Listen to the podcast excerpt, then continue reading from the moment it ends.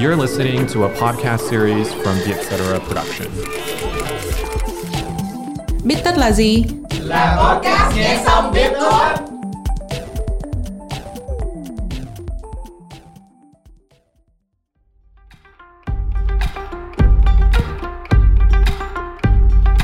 Cảm ơn Cục Du lịch Đài Loan đã đồng hành cùng tập Bít Tất này. Với thành tích chống dịch tạo được tiếng vang quốc tế, Đài Loan đã sẵn sàng chào đón các du khách cùng với các dịch vụ du lịch mới.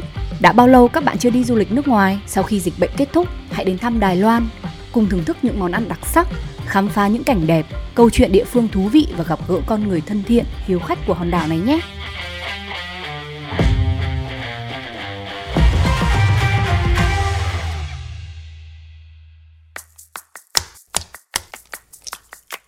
Chủ đề của tập Bích Tất này là ẩm thực đường phố tại Đài Loan. Trải nghiệm những gì về ẩm thực đường phố tại Đài Loan? Đâu là những nguyên lý về ẩm thực đường phố tại Đài Loan? Ẩm thực đường phố tại Đài Loan có những thay đổi như thế nào trong thời hiện đại?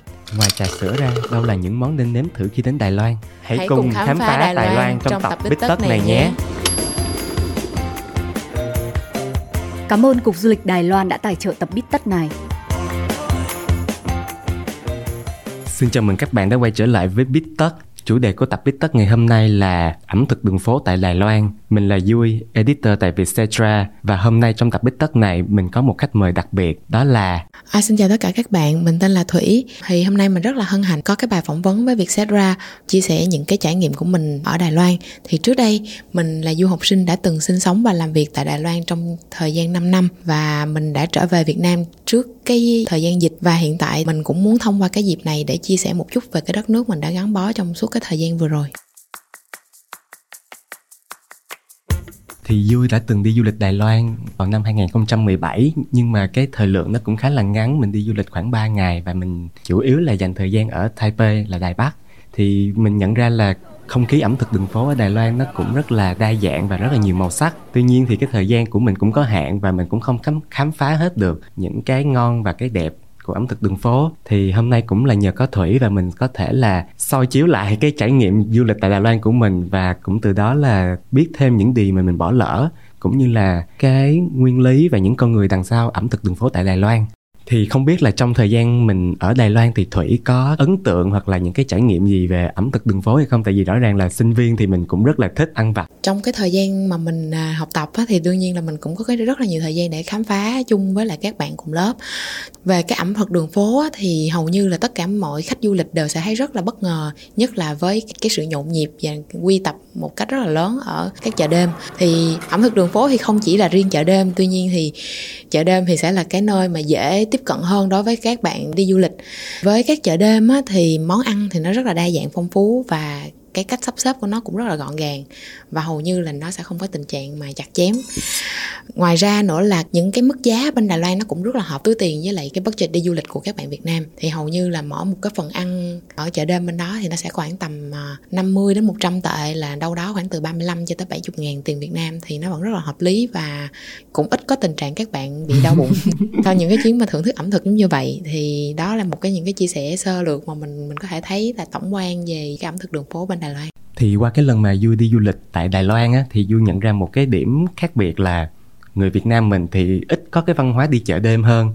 Thì chủ yếu là khách du lịch họ sẽ đi nhiều nhưng mà khi mà đến Đài Loan thì mình lại thấy là kể cả người địa phương họ cũng rất là hứng thú với lại cuộc sống chợ đêm và họ tham gia vào cái văn hóa đó luôn. Thì không biết là đối với thủy là là một người du học sinh á, thì những cái lần đầu mình hòa mình vào cái văn hóa chợ đêm như vậy thì cảm giác của mình như thế nào? Thì có nhớ những món ăn đầu tiên khi mà mình bỡ ngỡ đến chợ đêm thì nó có rất là nhiều, đúng không? Đối với những cái lần đầu mà vẫn còn ngơ ngác, bỡ ngỡ thì đặc biệt là lúc mà mới qua thì cũng chưa biết tiếng trung. Thì những cái món mà mình nhớ là mình đã tương tác đầu tiên nhất sẽ là trà sữa.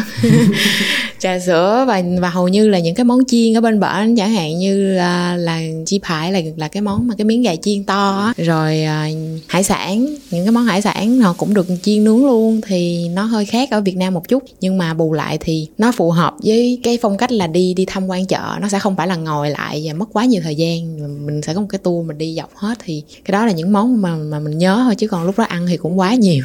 Quá nhiều thành ra là không thể nào mà kể chi tiết được. Thì uh, duy cũng rất đồng ý về cái sự bỡ ngỡ này lúc đầu khi mà mình mới tới đài loan. Thứ nhất là cái vốn tiếng trung của mình nó cũng hạn chế thì mình cũng biết những từ đơn giản là cái thịt gà thịt heo thịt bò rồi mì cháo nó phải viết như thế nào thì mình cũng nương nương theo đó thì mình cứ chỉ. À, và cái lần đó mình đến du lịch Đài Loan á, thì mình lại đi một mình cho nên là mình lại muốn ăn street food ăn ẩm thực đường phố nhiều hơn tại vì là vào nhà hàng á, mình có áp lực là trời ơi bây giờ mình ăn một mình mình ăn nhà hàng không có ai chia tiền. Mà cũng kiểu nó cái cảm giác nó khá là buồn. Cho nên cũng là một cái dịp là dư cũng muốn kiểu ăn sập tài bắc luôn là mình đặt khách sạn ở ngay cái khu trung tâm. À, và mình đi dạo chợ đêm thì trong cái lúc mà mình đi một mình như vậy á, thì mình cần năng lượng nhiều. Thì mình thường là chọn ăn kiểu gà chiên hoặc là những cái bánh bao mà rất là nhiều nhân đa dạng trong đó. À, và uống thì uống trà sữa thì nó đủ những cái năng lượng để cho mình đi khám phá Taipei trong một ngày luôn. Thì Du cũng muốn hỏi thêm về văn hóa Đài Loan tí là không biết lý do tại sao mà người Đài Loan họ lại chuộng những cái món ăn đường phố như vậy ha? Ừ, thì theo mình là cái việc ẩm thực đường phố nó lại phát triển như vậy thì phần nào nó cũng phản ánh được cái lối sống của người Đài. Thì đó là cái tính cách họ là nhanh nhẹn và cởi mở và họ cũng có rất là nhiều kế hoạch trong ngày thì cũng không hẳn là mình thấy họ bận rộn như vậy, nghĩa là họ không, hoàn toàn không có thời gian. Nhưng mà cái thời gian của họ họ được sắp xếp một cách khá là khoa học. Bởi vì họ cũng tiếp xúc với nền văn hóa phương tây khá là sớm thì họ cũng đã có những cái plan trong ngày. Thì khi mà họ hoạt động hết năng lượng vậy đó thì cái văn hóa ẩm thực đường phố như vậy thì nó sẽ sẽ phải phát triển để nó đáp ứng được với cái cái lối sống như vậy của người đài loan.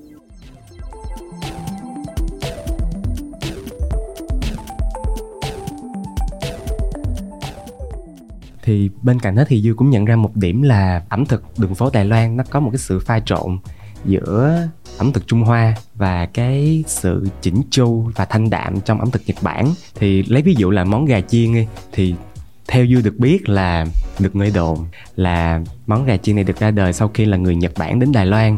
Và cái món này nó mô phỏng theo cái món katsu của người Nhật là uh, một miếng thịt file lê và họ ướp qua gia vị và dầu rồi vụn bánh mì để mà họ chiên lên. Thì đây cũng là một cái nét mà du nhận ra là ừ, đài, ẩm thực đường phố Đài Loan nó có một cái sự pha trộn rất là đa dạng với nhau.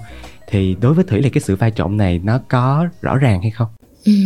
Thì pha trộn ở đây thì thấy rất là rõ. Thứ nhất là trong cái tính cách Nhưng mà cũng ảnh hưởng tới cái phần ẩm thực nữa. Nói chung là người Đài Loan mình có cảm giác là họ sẽ chắc lọc được những cái tinh hoa Nhưng mà họ sẽ nâng tầm một cái món ăn lên Thành cái hình ảnh đại diện của Đài Loan. Chẳng hạn như là về trà sữa Thì mình cũng thấy có rất là nhiều quốc gia Chẳng hạn như Mã Lai hoặc là Thái Nhưng mà nhắc đến trà sữa Đài Loan thì nó vẫn đứng ở cái top 1 Nhiều khi mình uống thì cũng không thấy gì đâu quá là đặc biệt. Nhưng mà thật sự là, là cái vị của nó Nó sẽ lưu lưu luyến rất là lâu. Thì họ sẽ còn kết hợp giữa trà sữa và trân châu Thì cũng giống như là mì thịt bò thì bản thân ở Việt Nam mình cũng có những cái món mì tương tự nhưng mà khi mà qua Đài Loan thì họ sẽ có những cái kết hợp rất là tinh tế và cái gia vị nó sẽ được nêm nếm theo chừng mực để nó phù hợp với một cái chuẩn mực của toàn thế giới. Còn ngoài ra thì còn có những cái món giống như là bánh dứa trà alisan hoặc là gần đây nhất thì mình có thể thấy là cái sự nổi lên của chè đài loan tại việt nam thì thì tất cả những cái món này thì mình đều thấy là nhìn thì có vẻ nó không phải là quá cầu kỳ nhưng mà nó đạt được cái độ phủ sóng á, là ở cái phạm vi toàn thế giới thì đó là cái đặc trưng mà mình thấy rất là hay của người Đài Loan. Ồ, vậy thì mình nhìn lại Việt Nam một tí là nó sẽ có một cái sự khác biệt nhất định ở giữa ẩm thực của miền Nam và ẩm thực miền Bắc và miền Trung thì đối với Đài Loan thì không biết là cái sự khác biệt này nó có rõ ràng không theo Thủy thấy? Uhm, ừ, theo mình á thì phải theo thời gian thì mình mới thấy nó rõ ràng hơn một chút. Thứ nhất là ở phía miền nam á thì họ nêm nếm theo nó cái vị nó ngọt hơn. Nhưng mà nhìn chung thì nó cũng liên quan tới lối sống á thì ở khu vực mà miền trung miền nam thì lối sống nó chậm hơn một chút. Thì hầu như là khi mà mình ăn những món ăn đường phố thì cả cái đi vào chợ đêm á thì nó sẽ có nhiều chỗ ngồi hơn nó sẽ chậm hơn một chút. Còn ở đài bắc thì xu hướng là rất là nhanh thành ra là họ sẽ cần cầm đi mang liền như vậy. Cũng như là thủy đã chia sẻ vừa rồi thì cái uh, không khí ẩm thực ở miền Trung và miền Nam của Đài Loan nó sẽ chậm rãi hơn nó cũng có nhiều gia vị hơn.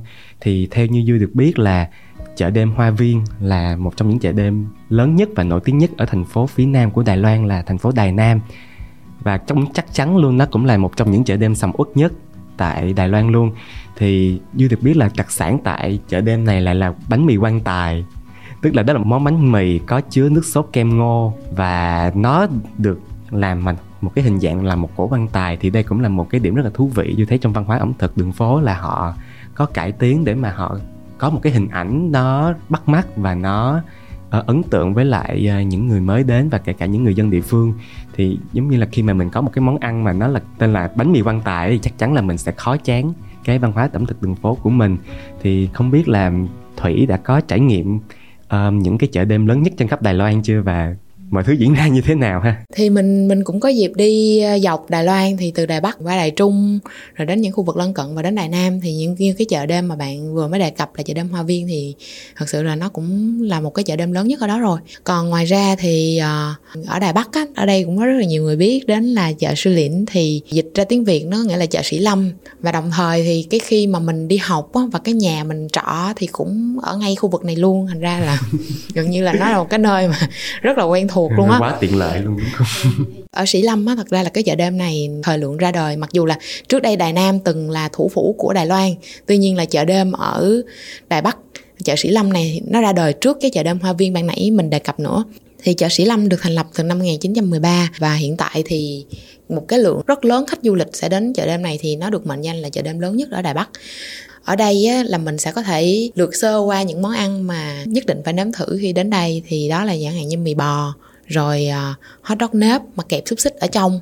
Và nó sẽ kèm thêm một ít cải chua ở trên nữa. Thì nói chung là cái cái mùi vị của nó sẽ không mình làm mình ngấy. Nó sẽ có rất nhiều đầy đủ vị ừ. chua cay mặn ngọt luôn đúng không? Thì vậy đó là cái sự kết hợp mà mình thấy nó rất là hài hòa ở đây. Rồi uh, gà phi lê chiên thì uh, cái lý do tại sao nó đặc biệt như vậy là tại vì hầu như những cách chiên khác á nguyên một cái miếng chiên mà nó nó nó to như vậy á để mà làm nó không bị ngán á, là một cái rất là khó. Nhưng mà ở Đài Loan á, khi mà họ chiên á, thứ nhất là họ có thể làm cho nó to nghĩa là khi họ phải ép xuống thì đã phải dùng cái lực ở cái phần đó rồi. Nhưng mà thứ hai nữa là khi mà họ chiên thì nó sẽ giữ được cái độ tươi và có cái phần nước của cái miếng gà thành ra là nó sẽ không có, có quá ngán. Mặc dù là mình phải di chuyển vòng vòng trong chợ để mà coi như là mình xử lý cái miếng thịt gà đó thì phải mất đâu 15 đến 20 phút để cái miếng gà nó vẫn giữ được cái độ nóng. Và hầu như là nếu mình ăn mình sẽ cảm giác là nó không có bị khô và nó vẫn còn cái mọng nước trong cái miếng thịt đúng không? Thì ăn hầu như cả... là có nhiều bạn thì cũng không phải là thích ăn đồ chiên nhưng mà một mình thì cứ cứ ôm một miếng vậy đó.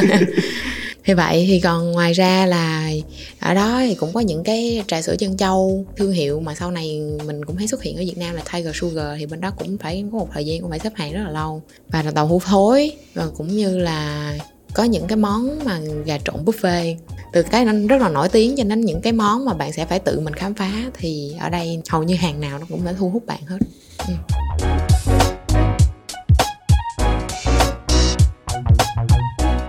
khi mà mình nhắc đến Đài Loan á, thì chắc chắn là tụi mình sẽ không bỏ qua được trà sữa trân châu đúng không? Giống là chúng ta đều biết là Đài Loan rất là nổi tiếng về món này và như hồi nãy thủy cũng chia sẻ là cái hương vị của trà sữa tại đài loan á nó nó lôi cuốn hơn và nó kiểu khiến cho mình nhớ lâu hơn. So với lại trà sữa việt nam thì duy nghĩ là trà sữa đài loan nó có cái vị trà nó đậm hơn. Tức là khi mình uống mình không có bị uh, bối rối bởi vì quá nhiều sữa hoặc là đường hoặc là rất là nhiều topping.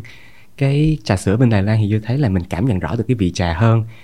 Thì qua cái phần trà sữa thì duy cũng thấy được một cái sự tôn trọng của người đài loan đối với văn hóa và ẩm thực của họ thì chắc là những cái thương hiệu đồ uống nó cũng có một cái nét bảo tồn văn hóa trong cái cách mà họ đưa ra sản phẩm thì không biết là thủy thấy như thế nào về cái cái nét văn hóa trong ẩm thực đài loan Ừ.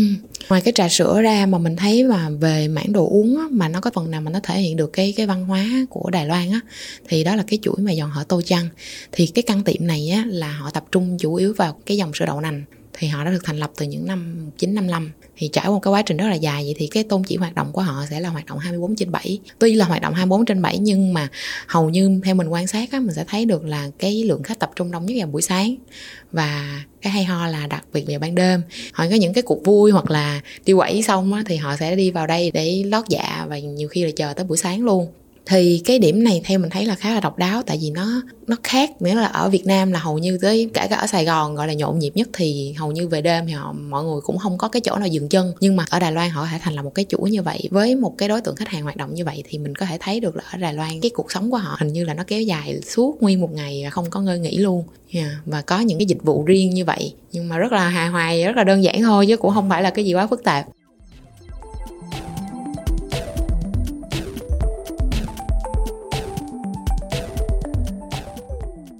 Còn về à, đồ uống á, thì theo Duy thấy bạn có ấn tượng với cái tiệm trà sữa nào bên đó không? Thật ra là ở lúc ở Việt Nam thì mình thường uống coi thì sau này mình cũng phát hiện ra là cha đẻ của thương hiệu coi cũng có một cái thương hiệu tại Đài Loan thì đặt tên là Vũ Sữa Lãn thì thứ nhất là theo như thấy cái sự khác biệt rõ ràng nhất là về topping của trà sữa Việt Nam và Đài Loan. Ở trà sữa Đài Loan á nó ít cái topping như là của trà sữa Việt Nam. Phần lớn là họ sẽ tập trung vào cái sự đậm của trà cũng như là cái sự thanh của sữa. Thì theo duy thấy luôn là khi mà mình uống trà sữa nhiều á cái sự béo của sữa nó có thể làm cho mình bị trì trệ nhiều hơn và mình khó mà năng động được khi mà mình uống quá nhiều đồ ngọt. Thì cái phần trà sữa Đài Loan này thứ nhất là giúp mình tỉnh táo cái thứ hai là nó không có khiến cho mình bị quá nặng bụng khi mà mình uống nhiều cho nên nó vừa vừa cung cấp được cái năng lượng á. Chắc là bạn không để ý một điều là bên trà sữa Đài Loan khi bạn kêu một cái ly trà sữa lạnh á nó không có đá em trọng đúng rồi nghĩa là họ sẽ chỉ lấy cái phần trà sữa ra khỏi trong cái ly thôi. Thành ra là khi mà bạn nói là đề cập tới cái phần có trì trệ hoặc là nặng nề sau khi mình uống trà sữa thì cái phần khi mà giảm bớt đá như vậy á nó cũng giúp ích phần nào.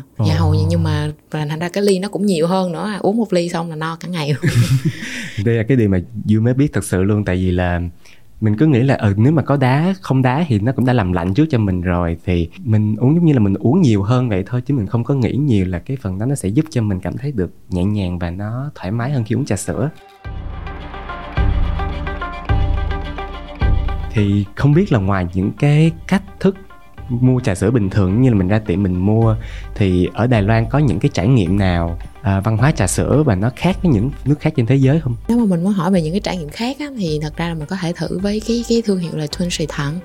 Thì Thuân Sài Thận á, theo mình được biết thì đó là cái nơi mà là cái nôi à, sinh sản ra cái món trà sữa chân châu nổi tiếng. Thì mình không biết trước đó là tại sao họ lại nhận định đây là cái cái nơi đầu tiên có thể trước đó là cũng có những phiên bản khác nhau nhưng mà thương hiệu trà sữa trân râu bắt đầu được vươn ra và bắt đầu được biết đến nhiều nhất đó là từ cái thương hiệu này. Thành ra người Đài Loan vẫn rất là trân trọng cái tên này giống như là cha đẻ của cái thương hiệu quốc dân trà sữa chân châu vậy đó. Thì ở Đài Trung á, là cái căn tiệm gốc của cái thương hiệu này và nó sẽ có cái dịch vụ trải nghiệm pha trà sữa DIY tại quán. Thì nhưng mà cái dịch vụ này một là bạn có thể mua online trước còn hai á, là bạn đến đó bạn phải hỏi. Nếu mà họ tới đó thì họ vẫn bán trà sữa cho mình bình thường thôi còn nếu mà mình muốn có cái trải nghiệm riêng như vậy thì mình phải hỏi ngay chỗ chủ quán. Ừ, hoặc là mình đặt online những cái bút ăn online nó đã đã hiện trên internet dành cho người việt của mình rồi thì cũng rất là dễ dàng thôi. Ừ. thì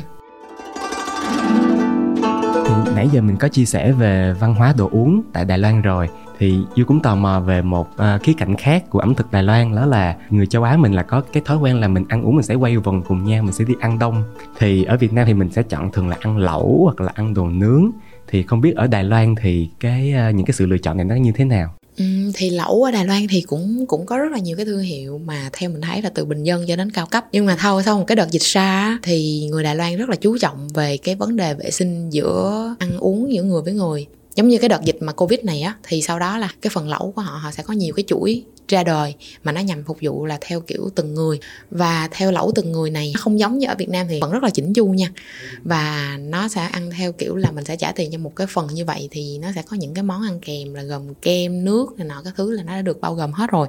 Thì một trong những cái chuỗi lẩu mà mình có thể uh, recommend đến các bạn là chuỗi sữa ơ cua. Thì đây là một cái nơi bán lẩu một người thôi nhưng mà cái mức giá cũng không có đắt lắm đâu nó cũng khoảng tầm uh, trăm ngàn minimum á một người trăm ngàn tiền Việt Nam á. Đương nhiên là cái mùa đông sẽ là cái mùa mà để khiến cho người ta đến những cái quán lẩu nhiều hơn. Thì mùa đông là thường là phải xếp hàng nhưng mà cái chỗ ở đây thì mình thấy là cái mức độ sạch sẽ vệ sinh cũng giống như là khẩu vị thì thì nó rất là tuyệt vời ngoài cái lẩu ra thì cũng có một cái thương hiệu mà theo mình thấy là signature ở bên Đài Loan mà hầu như ai qua cũng phải tìm đến đó, đó là Điên Tài Phong. Ở cái chuỗi cửa hàng này thì cái món nổi tiếng nhất ở đây sẽ là xào lòng bao. Thì nó cũng giống như là một cái uh, sủi cảo của mình trên cách thủy thôi nhưng mà họ sẽ làm cái nhân nó vừa phải và cái vỏ bánh nó ngoài. Nó bao nhiều hơn và nó sẽ giữ được một cái phần nước sốt dùng ở phía trong. Thì khi mà mình ăn thì mình phải rất là cẩn thận còn không có nhiều khi sẽ bị phỏng. Nhưng mà cái cách mà hòa quyện cách mà họ chưng hấp á nó sẽ ra nó rất là tươi và mà ăn lúc còn nóng thì nó rất là tuyệt vời cho những cái mùa đông. Ừ. Thì lúc nãy mình có chia sẻ về một cái đặc điểm của ẩm thực Đài Loan, đó là sự cân bằng về tính đa dạng và mùi vị trong ẩm thực, cũng như là cái sự thanh đạm và chỉnh chu. Thì nãy giờ thì mình có thể thấy là cái ẩm thực của Đài Loan nó mang rất là nhiều màu sắc và hương vị khác nhau, từ đồ uống cho tới là những món ăn mặn và ăn chung thì không biết là thủy nghĩ như thế nào về cái cắn bên kia cán cân á, là họ thường ăn những món ăn gì để mà cân bằng lại với những cái chế độ dinh dưỡng nó khá là nặng như vậy? Ngoài những cái món, theo mình thấy là nó nó sẽ thuộc vào dòng chân food và nó hơi không có à, lợi nhiều cho sức khỏe, thì những cái mảng khác như là đồ ăn chay ở Đài Loan nó cũng rất là thịnh hành và họ làm rất là tốt, tuy nhiên vẫn chưa được nhiều người nước ngoài biết đến. Thì ở món chay ở Đài Loan họ sẽ giống như cái yếu tố mà theo bạn nói là cái yếu tố dinh dân á, cân bằng lại những cái gì nó nóng thì sau đó là nó sẽ có cái gì để nó cân bằng lại, nó nguội lại thì ngoài những cái viên liệu tự nhiên mà họ có thể sử dụng chẳng hạn như rau củ quả như mình đã thấy ở Việt Nam thì họ có một cái công nghệ chế biến thực phẩm chay. Nghĩa là những hạn như những cái viên hay là những cái món chay mà mà có thể giả cái mức độ chính xác rất là cao. Với những món mặn giống như mình họ chế biến rất là công phu. À, chẳng hạn như theo mình đã từng được thử qua cái món giả vịt quay Bắc Kinh đó ở một cái nhà hàng chay tại Đài Loan thì thật sự rất là giống và ngoài ra thì cách mà họ vận hành để bán đồ ăn chay nó cũng rất là đa dạng. Chẳng hạn như là mình có thể đến đó mình chọn buffet để cân ký hoặc là ừ, những cái buổi tiệc chiều thì mình có thể đi buffet giống như những cái buffet mình đã từng thấy. Hoặc là họ cũng sẽ có những cái mô hình giống như là sushi mà xoay chuyền á mà chỉ toàn là đồ chay thôi nha. Nhưng mà mình sẽ không cảm nhận được là mình đang ăn chay tại vì oh. cái công nghệ thực phẩm chay ở Đài Loan thực sự là rất là phát triển. Và những cái mà như mình thấy như ở thực phẩm chay Âu Lạc đó thì một phần nào đó bạn có thể xem cái xuất xứ thì đâu đó là vẫn sẽ có những cái dòng thực phẩm đến từ Đài Loan. Thì đó thì đây là những cái khía cạnh mà mình nghĩ là mình rất muốn giới thiệu đến tất cả mọi người tại vì rất là tâm đắc về cái, cái sự phát hiện này.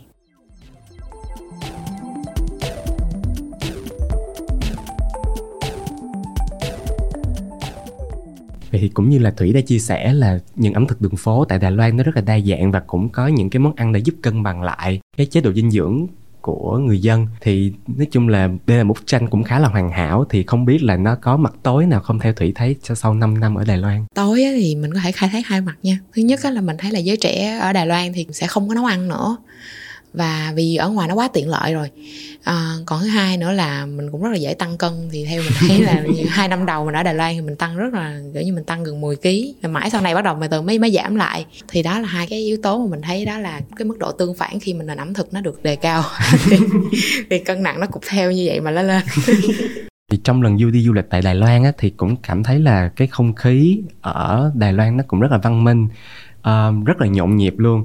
Và thật sự là mình khi ra đường để mà mình trải nghiệm ẩm thực đường phố về đêm á thấy cũng khá là an toàn. Thì không biết là đối với những người chưa đến Đài Loan thì không biết Thủy sẽ có những lưu ý nào để cho họ có một cái trải nghiệm nó hoàn thiện hơn và viên mãn hơn tại Đài Loan không ha? Uhm, thì theo mình thấy là Đài Loan nó rất là an toàn và con người cũng rất là thân thiện và cởi mở cũng như là những cái luồng thông tin mà ở những cái khu vực công cộng nó cũng thực sự khá là rõ ràng. Mặc dù là nó dùng tiếng Hoa nhưng mà hầu như là nó vẫn sẽ có một đến nèm một số những câu tiếng Anh để mình có thể dễ dàng hiểu được. Thì bạn cũng có thể yên tâm là sử dụng điện thoại suốt trong cái chuyến đi của mình tại vì hầu như mình theo thời gian mình ở đó thì cũng chẳng có tình trạng mất cách nào xảy ra quá là cực đoan. Còn uh, bạn có thể lưu ý là không được ăn uống trong ga và trên tàu điện ngầm à, cũng như là trên những cái phương tiện công cộng như xe buýt luôn. Nhưng xe buýt thì họ không có quy định cụ thể nhưng mà mình không nên. Rồi um, trong chợ đêm á, thì sẽ không có ghế ngồi và bạn cần như là phải di chuyển suốt hành trình.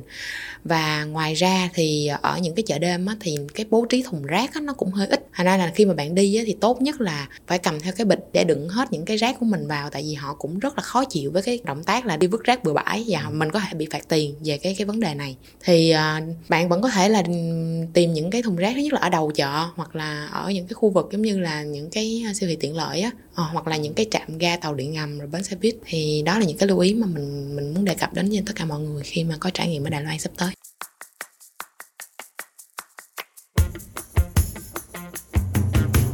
Thì cảm ơn chia sẻ của Thủy về những lưu ý khi mình đến Đài Loan và trải nghiệm ẩm thực đường phố. Và chia sẻ vừa rồi cũng là khép lại podcast chủ đề ẩm thực đường phố tại Đài Loan của chúng mình ngày hôm nay. Thì tập bích tất này theo mình thấy là như một bức thư tình của hai người bạn gửi đến Đài Loan, một người từng đi du lịch và một người từng đi du học. Thì cũng qua tập bích tất này thì chúng mình mong các bạn thính giả không chỉ biết thêm về những món ăn vặt ở Đài Loan mà còn nhìn thấy được những nguyên lý đằng sau một nền ẩm thực đường phố nổi tiếng toàn cầu cũng như là hiểu thêm về lối sống và văn hóa của Đài Loan. Cũng cảm ơn duy và cảm ơn chương trình đã cho mình một cái buổi để có thể chia sẻ được đến cộng đồng của các bạn mà sắp tới đây là hy vọng là sẽ sớm mở cửa du lịch để các bạn có thể trải nghiệm được những điều mà mình vừa chia sẻ. Xin cảm ơn các bạn đã lắng nghe. Cảm ơn mọi người đã lắng nghe tập Bít Tất lần này. Nếu có ý kiến hoặc gợi ý chủ đề cho tụi mình, thì xin hãy email về bittất a com nhé. Hẹn gặp các bạn ở những tập Bít sau. Podcast Bít được thu âm tại Vietcetera Audio Room, chịu trách nhiệm sản xuất bởi Văn Nguyễn và Tứ Nguyễn.